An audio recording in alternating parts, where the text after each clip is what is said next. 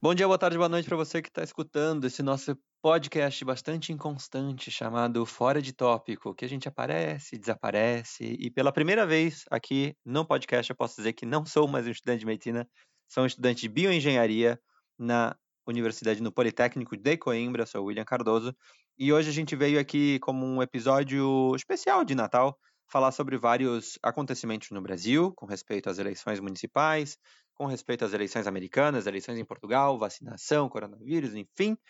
E para lhes comunicar que a partir do ano que vem, justamente para tentar resolver esse probleminha aí de que às vezes a gente aparece, às vezes a gente não aparece durante a semana para vocês, a gente vai fazer alguns episódios pílula, que são justamente episódios em que quando eu ou o Vitor não pudermos aparecer e darmos a voz para vocês, um de nós sim vai aparecer para fazer um episódio um pouco mais curto, mas sim para poder passar para vocês alguma, algumas informações, comentar algumas coisas que aconteceram, sejam aqui na Europa, ou seja na Argentina, ou seja em qualquer lugar do mundo. E por isso eu passo a bola agora para o meu querido companheiro de podcast. Alô, rapaziada, alô, gente fina, alô, moçada. Aqui quem fala é Victor, eu sou apenas um estudante da vida que eu quero dar para mim mesmo e muito feliz depois de muito tempo ter voltado a gravar. Eu estava com abstinência sentir a falta dos conteúdos, da interação com os nossos ouvintes, que nós, durante esse tempo, não estivemos tão presentes também, porque correria de fim de ano não é fácil para ninguém, não. Bom, em primeiro lugar, a gente vai começar comentando sobre as eleições municipais no Brasil. A gente fez alguns tópicos aqui justamente para poder comentar com vocês, e o primeiro deles é justamente sobre as eleições municipais e sobre a, o modo como a população brasileira se comportou com respeito à bipolarização que existiu no segundo turno nas eleições nacionais brasileiras, há dois anos atrás, e que se viu de novo refletida, uh, mas não respondida, nas eleições municipais, visto que justamente o PT, pela primeira vez desde 1985, eh, não conseguiu ganhar nenhuma prefeitura das capitais estaduais. E, por outro lado, os candidatos apoiados pelo presidente da República, Jair Bolsonaro, só um deles conseguiu se eleger, que foi Tião Bacalon, do PP, na cidade de Rio Branco, no Acre. Então, dessa forma, a gente começa a ver, e já daqui a pouco passa a bola para o senhor Vitor, porque eu tenho certeza que ele tem vários comentários a fazer sobre isso, mas a gente começa a ver de que a bipolarização ela começa a se quebrar de uma certa forma no Brasil, por uh, diferentes motivos. Obviamente, a gente teve nas eleições municipais o grande peão, na verdade, o grande orquestrador de várias questões na política brasileira, ganhando a maior parte das prefeituras é, ao redor do Brasil, que foi o PMDB, ou MDB agora. Nada mais do que o já esperado, porque sempre funciona dessa forma. E dos partidos de esquerda ou centro-esquerda, o PDT foi justamente o que levou a maior número de prefeituras pelo Brasil afora, é, mostrando aí talvez algum tipo de nova, é, novo discurso político ou de nova é, compreensão da política em alguns aspectos. Bom, eu gostaria de comentar com respeito ao que você disse, muito bem é, avaliado, com respeito à bipolarização, né? Que não era de hoje essa bipolarização que nós vivíamos, e sim que surgiu desde o período, eu poderia te dizer que teve seu surgimento aí, talvez passivo, né? Nas manifestações de 2013 e depois que se culminou e que se potencializou, obviamente, quando nós tivemos o impeachment da nossa querida presidente Dilma Rousseff. E essa bipolarização, né, que chegou e que eu, eu até poderia te dizer antes, que também começou a tomar um grau importante na conjuntura política brasileira, nas eleições em que Aécio Neves, do PSDB até então, depois de um tempo de ter acontecido o segundo turno das eleições de 2014, creio eu se não estiver equivocado, começou a dizer que não aceitava o resultado das eleições e que acabou culminando no golpe que nós estivemos vivendo o momento ápice que foi nas eleições de 2018 com a ascensão do, da extrema direita é, desprovida de, de tudo que é mais bom com a chegada do Bolsonaro ao poder. Nós tivemos é, com as eleições municipais de 2020, que para mim foi um eixo muito importante, talvez futuramente, no processo de quebra de paradigma político do Brasil, em que nós tivemos, entre muito bem explicado por você, William, a, a demonstração da discapacidade de manejo político por parte do oficialismo do Brasil, do, do oficialismo do bolsonarismo, que não soube trabalhar politicamente para eleger os seus candidatos e demonstrou também, de certa forma, a fragilidade da esquerda. Importante o que você ressaltou com respeito do não apenas o PDT, eu gostaria de fazer uma ressalva ao bloco, ao bloco político conformado pelo PDT, pelo PSB, Rede e Cidadania, claro. em que se conformou o maior bloco de. Como que se fala? É, do campo popular na política brasileira. E, obviamente, ressaltado e é, refletido né, a, o resultado em que o PDT houve, tiveram nas eleições, em segundo lugar, dentro do campo popular, o PSB. Assim que seguramente os ventos apontam outros nortes, outros caminhos para 2022. Há que se saber militar, nós temos que começar a adaptar o discurso da esquerda no sentido da união, no sentido da conformação de um frente, porque tendo em conta também outros aspectos a níveis internacionais, como a gente vai falar daqui mais para frente, as eleições dos Estados Unidos, como o que aconteceu na Bolívia, os referendos, o apruebo do Chile, é, eu acho que nós estamos vivendo num momento em que está acentuando e que está apontando que haverá uma mudança no giro da política a nível latino-americano, a nível das Américas, e a esquerda brasileira tem que ter o compromisso com o povo, tem que ter o compromisso com a sua militância e começar a trabalhar politicamente com a militância em bases para que em 2022 a gente possa poder melhorar os espectros políticos, resultados políticos para a esquerda e principalmente, né, consolidar um bloco interessante na Câmara dos Deputados é, do Brasil, no Senado e, consequentemente, conseguir levar algum nome na presidência. É, eu acho que analisando tudo o que aconteceu em 2020, que ao meu ver foi um ano de muita reflexão nesse aspecto e em vários outros aspectos, obviamente, mas que foi um ano muito complicado em também em questões sanitárias, em questões sociais. É momento de que os partidos políticos que realmente pensam no desenvolvimento do país, não só econômico, mas sim desenvolvimento completo, do país, social, educacional, sanitário, econômico, que se pare de pensar na visão personalista, na visão de levar aquela pessoa até a presidência, e sim de que se possa é, confluir essas, esses ideais de diferentes partidos em uma agenda política em comum. Porque, obviamente, nenhum partido vai conseguir uh, pensar que outro partido que também está disputando as eleições pensa da mesma maneira. Porque nem sequer dentro do próprio partido, de partidos grandes, existe essa linha única de pensamento.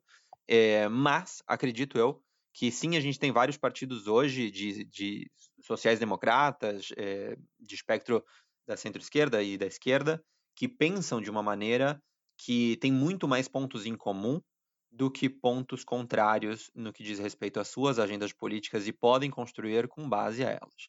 E depois disso, obviamente, poder analisar de que maneira poder lidar com essas pequenas diferenças, essas pequenas rusgas que possam existir e que a gente viu elas muito presentes tanto durante as eleições de 2018 quanto depois, já no segundo turno ou até depois, é, com brigas entre ou discursos desnecessários entre partidos. Mas enfim. Vitor, você quer comentar aí qual é o próximo ponto da nossa lista de tópicos para a gente tentar fazer um episódio um pouco mais curto e não entediar tá, as pessoas? Sim, não... Muito, é, eu já estava justamente com a vontade de fazer um comentário mais, mas entretanto, tendo em conta a nossa agenda de comentários que são muitos, o nosso próximo ponto que nós iremos estar comentando serão sobre as eleições do nosso querido país, Portugal, as eleições de 2021. Assim que nada, a gente não tem.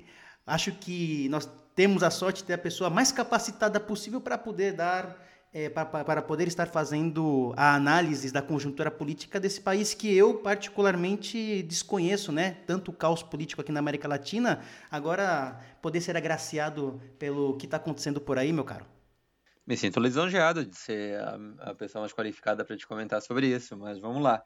Bom, primeiramente, a gente tem que entender de que as eleições em Portugal elas acontecem no dia 24 de janeiro. Pode não parecer ser algo muito é, impactante para o Brasil, mas sim o é. Primeiro porque existem quase 200 mil brasileiros, são 160 mil, vamos ser mais específico, brasileiros morando em território português hoje. Além disso, Brasil e Portugal conformam uma grande comunidade uma, um, e, e tem um laço muito grande, tanto econômico quanto cultural, que é a CPLP, né, a Comunidade de Países da Língua Portuguesa. São os dois países que levam adiante, que empurram justamente adiante as políticas desse bloco, que é pouco visibilizado no Brasil, mas aqui em Portugal isso se vê muito mais. É, e também a gente tem que entender de que as eleições aqui elas são um pouco diferentes, visto que Portugal é um país é, parlamentarista, mas que o presidente da República ele tem seus poderes e que são muito importantes. É só você voltar alguns episódios aí que no último episódio justamente a gente fez a explicação como funciona o sistema político português para que você entenda. Mas vamos lá. O presidente da República, bastante conhecido no Brasil pela grande popularidade que ele tem aqui, é o Marcelinho, Marcelo Rebelo de Souza. Ele é o presidente da República, hoje atualmente independente, porém ele se categoriza como um social-democrata ele vem liderando as pesquisas e tudo indica que uh, ele ganharia no primeiro turno com 68% dos votos, uma grande vitória. E em segundo lugar ficaria a Ana Gomes, que é a candidata do Partido Socialista, que é uh, o partido que atualmente lidera o governo, que tem o primeiro-ministro, com só 13% dos votos. Mas é muito importante destacar justamente de que Marcelo Rebelo de Souza e o PS, o Partido Socialista, têm uma relação muito boa, tanto é que o primeiro-ministro, eh, o Antônio Costa, e o Marcelo Rebelo de Souza, eles têm uma relação muito boa e governam muito bem o país, gestionam muito bem as políticas aqui em Portugal. Então, uh, é, não é um grande conflito entre esses dois primeiros uh, colocados. O que sim me chama a atenção é que desde que eu cheguei em Portugal, já fazem alguns meses, se via e se vê nas redes sociais e na mídia em geral um grande discurso de outro candidato, que é André Ventura, que é uma versão portuguesa do Bolsonaro, é extremamente eurocético, extremamente racista, extremamente xenófobo, enfim, que vinha num discurso muito forte e começava a chamar muito atenção, algo que a gente viu alguns anos atrás no Brasil, né? Quando o excelentíssimo presidente da República do Brasil começou a aparecer em grande peso no Brasil, mas por sorte os portugueses tiveram um pouquinho mais de consciência e uh, o cidadão não chegou aí nos dois primeiros lugares das pesquisas de intenção. Obviamente ainda faltam aí Bom, vocês vão estar escutando esse episódio provavelmente ali pelo dia 26, 27 de, de dezembro, então vai faltar menos de um mês para as eleições. Esperemos que assim continue e esperemos que Marcelinho seja reeleito presidente de Portugal. Lembrando que o mandato de presidente aqui dura cinco anos. Mas enfim, essa é uma, um apanhado bastante rápido, não tem muito o que comentar sobre isso, era só para que vocês estejam mais ou menos ao, a tanto do que vem acontecendo. E agora eu deixo que o Vitor comece a falar sobre o nosso segundo ponto, terceiro ponto, melhor dizendo, porque é um ponto extremamente importante aí sim para o Brasil e que vai tocar muito vários aspectos eh, de como o Brasil é governado, mesmo que foi uma eleição em outro país. Bom, Will, é... o próximo ponto seria comentar mais, mais que nada um pouco sobre a situação da, o resultado das eleições que nós tivemos aqui dos Estados Unidos, no qual o, John, o Joe Biden saiu como vencedor depois de uma apuração histórica, uma apuração que se estendeu por semanas e também comentar sobre como que foi o processo de reconhecimento pelos demais países sobre a vitória do, do presidente John Biden e né, a vergonha alheia que o caro Donald Trump, que até essa semana estava juntando com alta cúpula da Casa Branca para tentar encontrar alguma forma de inviabilizar as eleições dos Estados Unidos. É, o interessante é que a gente, eu acho muito engraçado, Will, só para fazer nesse meu comentário uma alusão do último ponto que você falou, por exemplo, das eleições portuguesas, né, em que Portugal tem 160, 166 mil habitantes e que eu muito vejo recorrente e até saiu alguma... 160, é, exatamente, brasileiros, me desculpa. É, e eu vi uma entrevista em algum, agora que eu não me lembro, depois eu posso deixar aí na biografia, não sei como que se diz, na bio do, do, do podcast ou do nosso Twitter. Lá do nosso Twitter. Que fala que o perfil, muitas vezes, exatamente do Twitter, o perfil dos brasileiros que moram na Europa, inclusive no Portugal. Tem vídeos, incluso até do Gilmar, Gilmar, Gilmar Mendes caminhando pela rua e os bolsomínios lá atacando o coitado. Você vê esse bolsonarismo, né, que gosta de sugar em políticas sociais democratas como é o país de Portugal, e ao mesmo tempo que seu discurso é tão hipócrita que o é, Bolsonaro foi um dos últimos líderes em conjunto ao Kim Jong-un da Coreia do Norte, que se diz que eles mesmos dizem como comunista, em vir e reconhecer a vitória do John Biden. A vitória do John Biden foi tão impactante para a estrutura política brasileira em que já está recorrendo pelos corredores do Planalto Central do Brasil a mudança do ministro das Relações Exteriores, aquele Olavete, para que o Temer, Michel Temer, venha estar assumindo esse posto. E incluso também acabou rolando rumores, que eu acho que é uma questão de tempo, até que seja que Biden assuma a presidência, de mudar também o Salles, que é o ministro do Meio Ambiente, para que não gere tanto impacto né, na relação de ambos países. Exatamente, eu estava justamente escutando o último episódio do Xadrez Verbal, como eu sempre cito eles aqui, porque para mim são uma grande referência aqui na podosfera, é, de que o Joe Biden, o Joãozinho da galera, já começou a montar o seu gabinete, e justamente grande parte do seu gabinete é muito crítico a como o Brasil tem gerido as políticas ambientais e as políticas de desenvolvimento sustentável. Tanto é que uh, houve uma conferência vinculada, justamente, ou seja, uma conferência da ONU vinculada a questões ambientais e o Brasil não foi convocado. Sendo que até 3, 4 anos atrás, o Brasil era referência, era liderança mundial em desenvolvimento sustentável. Então, para que a gente veja o quão impactante está sendo o atual governo brasileiro, ao ponto de que nem sequer para reuniões vinculadas a uh, questões ambientais a gente está sendo mais porque a gente está simplesmente destruindo absolutamente tudo que a gente tem para botar gado, para plantar soja. E que a gente não está aqui é, pensando numa ideia de acabar com o agronegócio. Não, mas sim existem soluções muito mais inteligentes para a gente desenvolver o agronegócio, seja na agricultura ou na pecuária, para justamente não danificar o nosso bioma. O nosso bioma, seja ele o Pantanal, seja o Cerrado, seja a Amazônia, seja a Caatinga, seja os Pampas, qualquer, ou a Mata Atlântica. Seja qualquer um deles. Existem soluções extremamente mais inteligentes. É o caso, por exemplo, da nossa querida Embrapa, que né, cada vez mais a gente vê e analisa dados da Embrapa de redução de investimentos, tanto na Embrapa quanto em outros setores de investigação vinculados a questões de desenvolvimento sustentável da nossa, do nosso grande bastião da nossa economia, que é o agronegócio. Mas, enfim, algo que eu acho importante destacar é justamente a falta de bom senso, porque o povo lá nos Estados Unidos terminou de contar papelzinho, e olha que eles demoraram para contar esse papelzinho, né?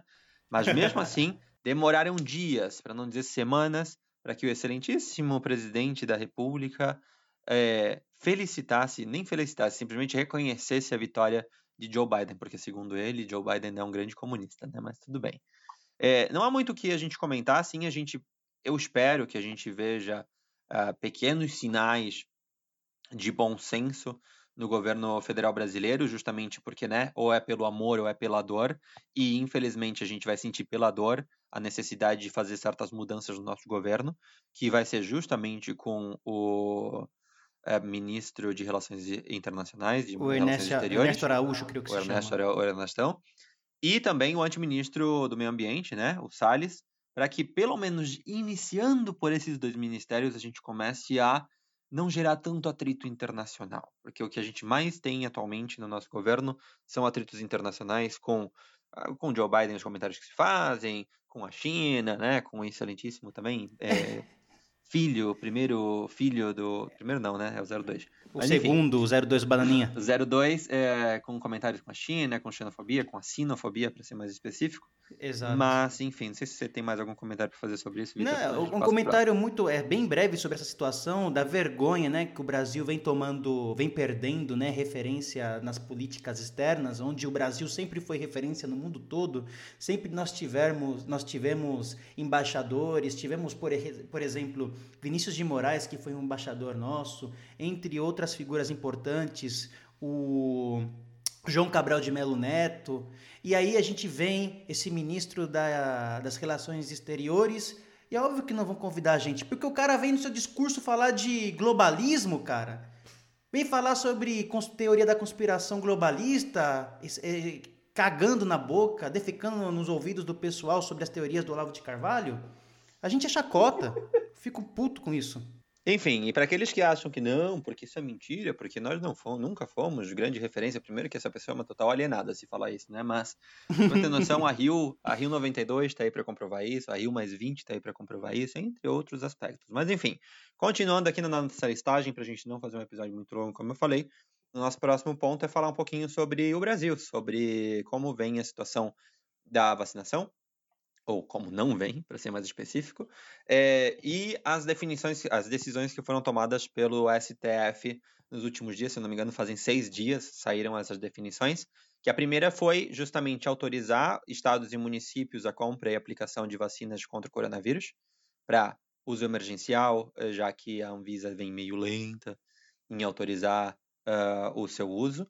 É, e um plano de governo nacional e um plano de vacinação nacional justamente para isso, né? Já que o querido presidente da República disse que a pandemia está passando e de que querer apressar as coisas para vacinação é desnecessário, para que tanta pressa? Enfim.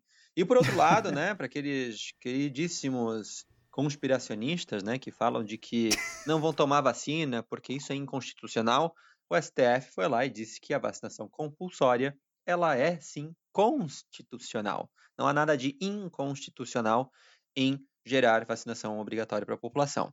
Porque algo que é importante que eu li esses dias falando sobre a questão da vacinação, de que vai ser obrigatória a vacinação e que tem que ser realmente obrigatória a vacinação, uh, é que ninguém vai te pegar pelo braço, te levar no posto de saúde e te obrigar a tomar a vacinação, porque isso deve sair da sua consciência, ir até o posto de saúde, até o posto de vacinação. Mas, se caso você não quiser tomar a vacinação, tá tudo bem, mas você vai ter as suas restrições, como, por exemplo, não poder matricular o seu filho no ano letivo seguinte, porque você não vacinou seu filho. E isso é algo que a gente já estava vendo em alguns estados com respeito a outras vacinações, como é o caso da vacina do, do sarampo, que em muitos estados ocorreram brotes nos últimos anos. E é absurdo que há 20, 30 anos atrás a gente estava clonando a ovelha, a gente estava desenvolvendo tecnologia e ciência.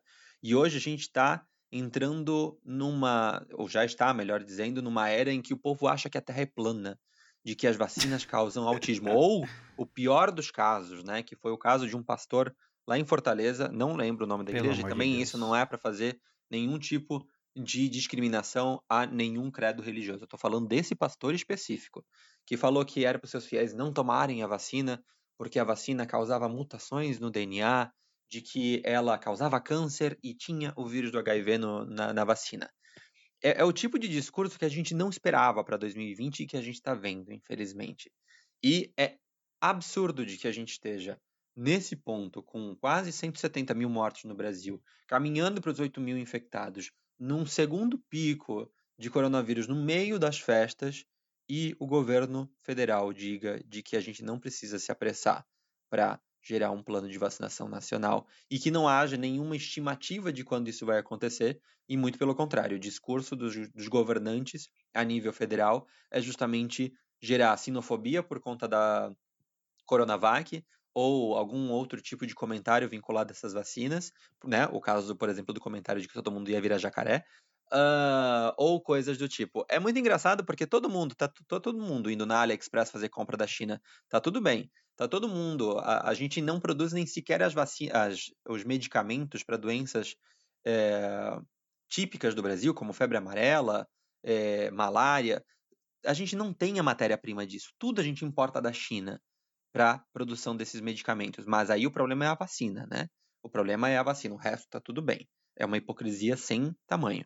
Não, está bem. Enquanto eu escutava você falar, tava, eu estava rindo aqui para não chorar, porque o negócio é feio mais que nada para fazer algumas alusões do que você veio trabalhando sobre a situação do Plano Nacional de Vacinação, entre aspas, né, levado a cabo pelo Ministério da Saúde aqui do nosso país, do Brasil, nós temos que, só para fazer um comentário, o Ministério da Saúde apresentou um documento pelo qual houve 36 assinaturas falsas em que os investigadores, os pesquisadores, os especialistas em saúde pública em nenhum momento aconselharam o Ministério da Saúde sobre o plano apresentado por eles. Isso já poderia dar um crime de responsabilidade para botar para baixo esse nosso governo de merda que nós temos.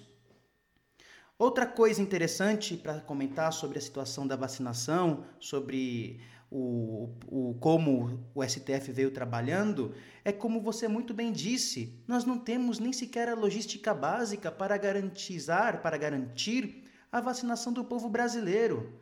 Desde o logístico, desde o insumos médicos básicos para poder garantir, nós não temos, eh, nós não temos agulhas. E estamos chegando ao momento pelo qual, nessa semana, foi encontrado em Londres uma cepa diferente do Covid, que já foi encontrada na, Austra... na Áustria, na Itália, na Holanda. Incluso ontem saiu uma entrevista, uma, uma reportagem, que essa mesma cepa, que é diferente e que é 70% mais contagiosa e 10% mais letal, aqui no Rio de Janeiro, no momento que nós estamos pré-festas. É uma tremenda irresponsabilidade do nosso governo federal. Eu acho que o pessoal acha que a gente está vendo. É, é, estranho. Eu fico parado e observo as coisas e fico assustado, porque a gente pensa, você falando, por exemplo, me veio na cabeça a revolta da vacina no Rio de Janeiro. E o pessoal acha que vai ser algo desse jeito. Só que, obviamente, nós, como cidadãos, nós temos os nossos direitos. Entretanto, nós temos também nossos deveres. Vocês não vão poder viajar caso não queiram se vacinar, não vão poder matricular o seu filho na escola, não vão poder pegar um empréstimo no banco, capaz, não sei. Enfim, é uma situação muito complicada e que o pessoal nosso, o particular, influi totalmente diretamente no coletivo, gente. Se a gente parar e ser vacinado, se a gente ficar isolado, passar por esses momentos das festas sem fazer muita muito zoê, a gente vai acabar saindo dessa mais rápido e vamos poupar mais vidas. Era só isso que eu queria falar, Will. Eu não acredito que eu vou fazer uma referência a esse político aqui nesse podcast e não acredito que eu vou ter que concordar com ele. Mas é, é como aquele grande vídeo dos anos 90 do Paulo Maluf, que circulou nas redes nas últimas semanas, justamente sobre o modo como as pessoas estavam lidando com o fato de vacinação obrigatória ou não, que é o fato de você não querer se vacinar, leia-se, o fato de você querer se matar, não te dá o direito de querer matar outras pessoas. Então, ou você se enquadra, porque você vive numa sociedade, ou você se enquadra nas regras da sociedade, ou, meu bem, vai virar nômade, vai pro meio do mato e vai viver numa, numa comunidade alternativa de antivax. Porque, né, outra opção não tem. E bom, perfeito. Eu vou ser muito bem breve aqui com respeito ao plano apresentado pelo Ministério da Saúde aqui da Argentina no qual a, o Ministério da Saúde esteve é, entrando em contato com as autoridades russas para aquisição de doses da Sputnik. Eles também estiveram em contato com é, os representantes do laboratório da Pfizer, em que estiveram também, e foi aprovado ontem, é, eu esqueci o órgão regulatório da Argentina que faz isso, a Pfizer, e o plano que eles têm, o objetivo que a gente como que se chama, perdão? AMAT. O IMAT? É o AMAT. Esse nome bonito aí, em que o governo argentino, o Fernandes, tem como objetivo vacinar 13 milhões de argentinos entre janeiro e março de 2021 para estar evitando a segunda onda de, de contágios. Isso já está chegando agora, de acordo com a CNN, no dia 29 de dezembro, vai estar chegando um avião cheio com as vacinas russas. Entretanto, está causando um tanto quanto de dor de cabeça para as autoridades argentinas, porque a vacina russa não foi aprovada ainda entre as pessoas maiores de 60 anos. Porque, de acordo com o governo argentino, eles estariam priorizando os grupos de risco, que seriam o pessoal da saúde, né? As forças de segurança, os professores, as pessoas maiores de 60 anos e as pessoas entre 18 e 60 anos com as doenças já pré-existentes, entendeu? De acordo com o que Iago saiu aqui numa página chamada é uma página chamada Chequeado, em que eles estão afirmando que a vacinação será gratuita, mas não será obrigatória. de acordo com eles, foi o que aclarou o governo nacional. Entretanto, nós já tivemos, por exemplo, quero comentar aqui, diga-se de passagem, na província de Santa Fé, onde o governador se chama Omar Perotti, ele é peronista e está trabalhando em conjunto. Eu não te diria que é do mesmo bloco do Fernandes, né, do mesmo viés do Fernandes, mas veio trabalhando com ele e já está acontecendo é, a vacinação, a vacinação de universitários, mas esses universitários se apresentaram como cobaias. Assim que tudo pelo que parece ser, a Argentina vem apontando para ser o primeiro país da América Latina em que estará vacinando a sua população. Já com uma, com uma parte já com a Sputnik e a outra já eles já estão é, trabalhando logisticamente para poder estar recebendo a Pfizer, sendo que é uma vacina que requer um pouco mais de cuidados, como por exemplo a temperatura em que tem que ser armazenada. Assim que eles estimam estar vacinando até março 13 milhões de, é, 13 milhões de argentinos e eles já estão trabalhando para conseguir que eles estariam conseguindo vacinar nas primeiras semanas de 4 a 5 milhões de argentinos. Assim que é muito bom poder ter um estadista mesmo, ainda com minhas ressalvas ideológicas, no, no governo de uma nação.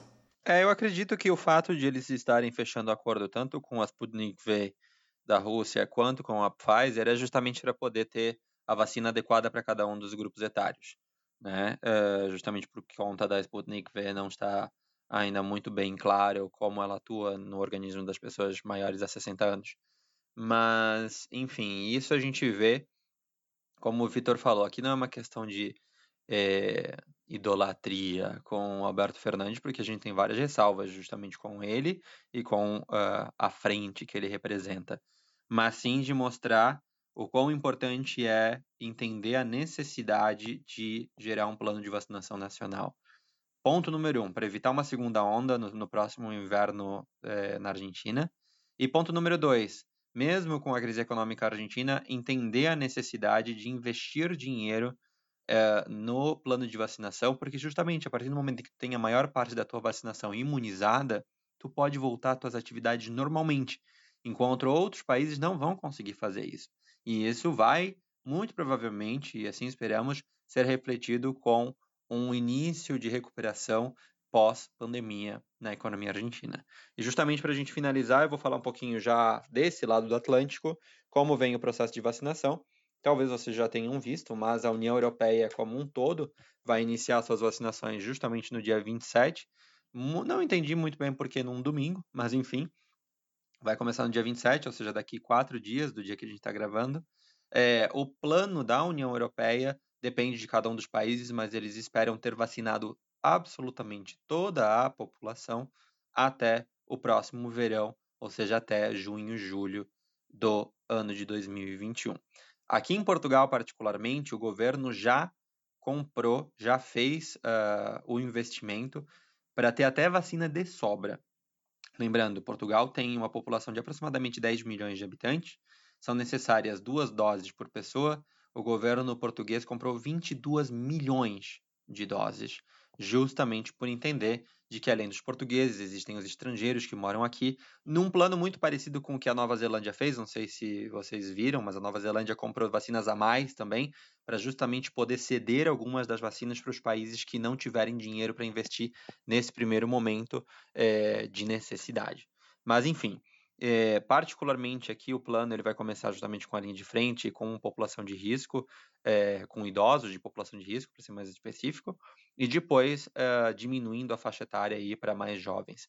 Nós, particularmente, com 20 e tantos anos, vamos estar bem para o final dessa, dessa linha de vacinação, mas o que importa é que a vacinação vai começar e que se tudo der certo, no próximo, a gente vai ter um semestre aí de vacinação, e já no segundo semestre de 2021 as coisas vão estar já meio que entrando nos eixos com uma grande parte da população vacinada. Obviamente, o surgimento dessa nova estirpe uh, que foi detectada em primeiro lugar na Inglaterra gerou um, um burburinho muito grande aqui na Europa. Justamente com isso foram fechados todos os aeroportos, ou melhor dizendo, todos os voos que faziam conexão com, da Europa com a Inglaterra apenas alguns poucos voos vão conseguir sair de lá justamente para aquelas pessoas que realmente precisam voltar para os seus países, mas os especialistas já disseram de que a vacinação não vai sofrer nenhum tipo de alteração, ou seja, que a eficácia da vacina não sofre nenhum tipo de alteração. Mas enfim, dessa forma, olha, a gente conseguiu fazer um episódio com menos de 40 minutos. É... Já para a gente ir fechando, eu queria, em primeiro lugar, e já deixo que o Vitor faça sempre o fechamento dele, com sempre o gritinho dele no final. Uh, eu queria agradecer a todos que acompanharam o podcast. A gente viu uns números bastante bacanas nas, uh, nos streamings aqui do Fora de Tópico. Muito obrigado a você que acompanhou. Muito obrigado a você que está assistindo, pela, escutando, melhor dizendo, pela primeira vez o Fora de Tópico. Espere pelos episódios do ano que vem. Corra lá no Twitter, Veja o nosso, o nosso perfil lá, a gente tem publicado as referências bibliográficas que a gente utiliza para o podcast. Espero que vocês tenham gostado. Desejo a vocês um ótimo Natal e que 2021 seja um ano mil vezes melhor do que foi 2020, porque olha, não tá fácil. É, eu gostaria também de agradecer a todas e, aos, e aos, a todos os nossos ouvintes por esse ano. Não foi um ano fácil. Foi um ano em que nós vimos, nós estivemos em contato com situações críticas e que eu particularmente tratando de ser esperançoso, que faça com que a gente como pessoa e também como sociedade possamos estar evoluindo com esse novo passar de ano. Eu gostaria de desejar, obviamente, a todos os ouvintes, as nossas ouvintes, a você também, Will, e obviamente que também a mim. Queria desejar muito amor, e tudo mais para vocês, que continue sendo jovens, que levem em coração de vocês a juventude no coração. Tenham as mãos limpas sempre e façam do delírio de vocês com coisas reais, porque o novo sempre há de vir e espero que vocês possam estar passando as festas, o Natal e o Ano Novo com muita responsabilidade e festejando por outro ano que vem.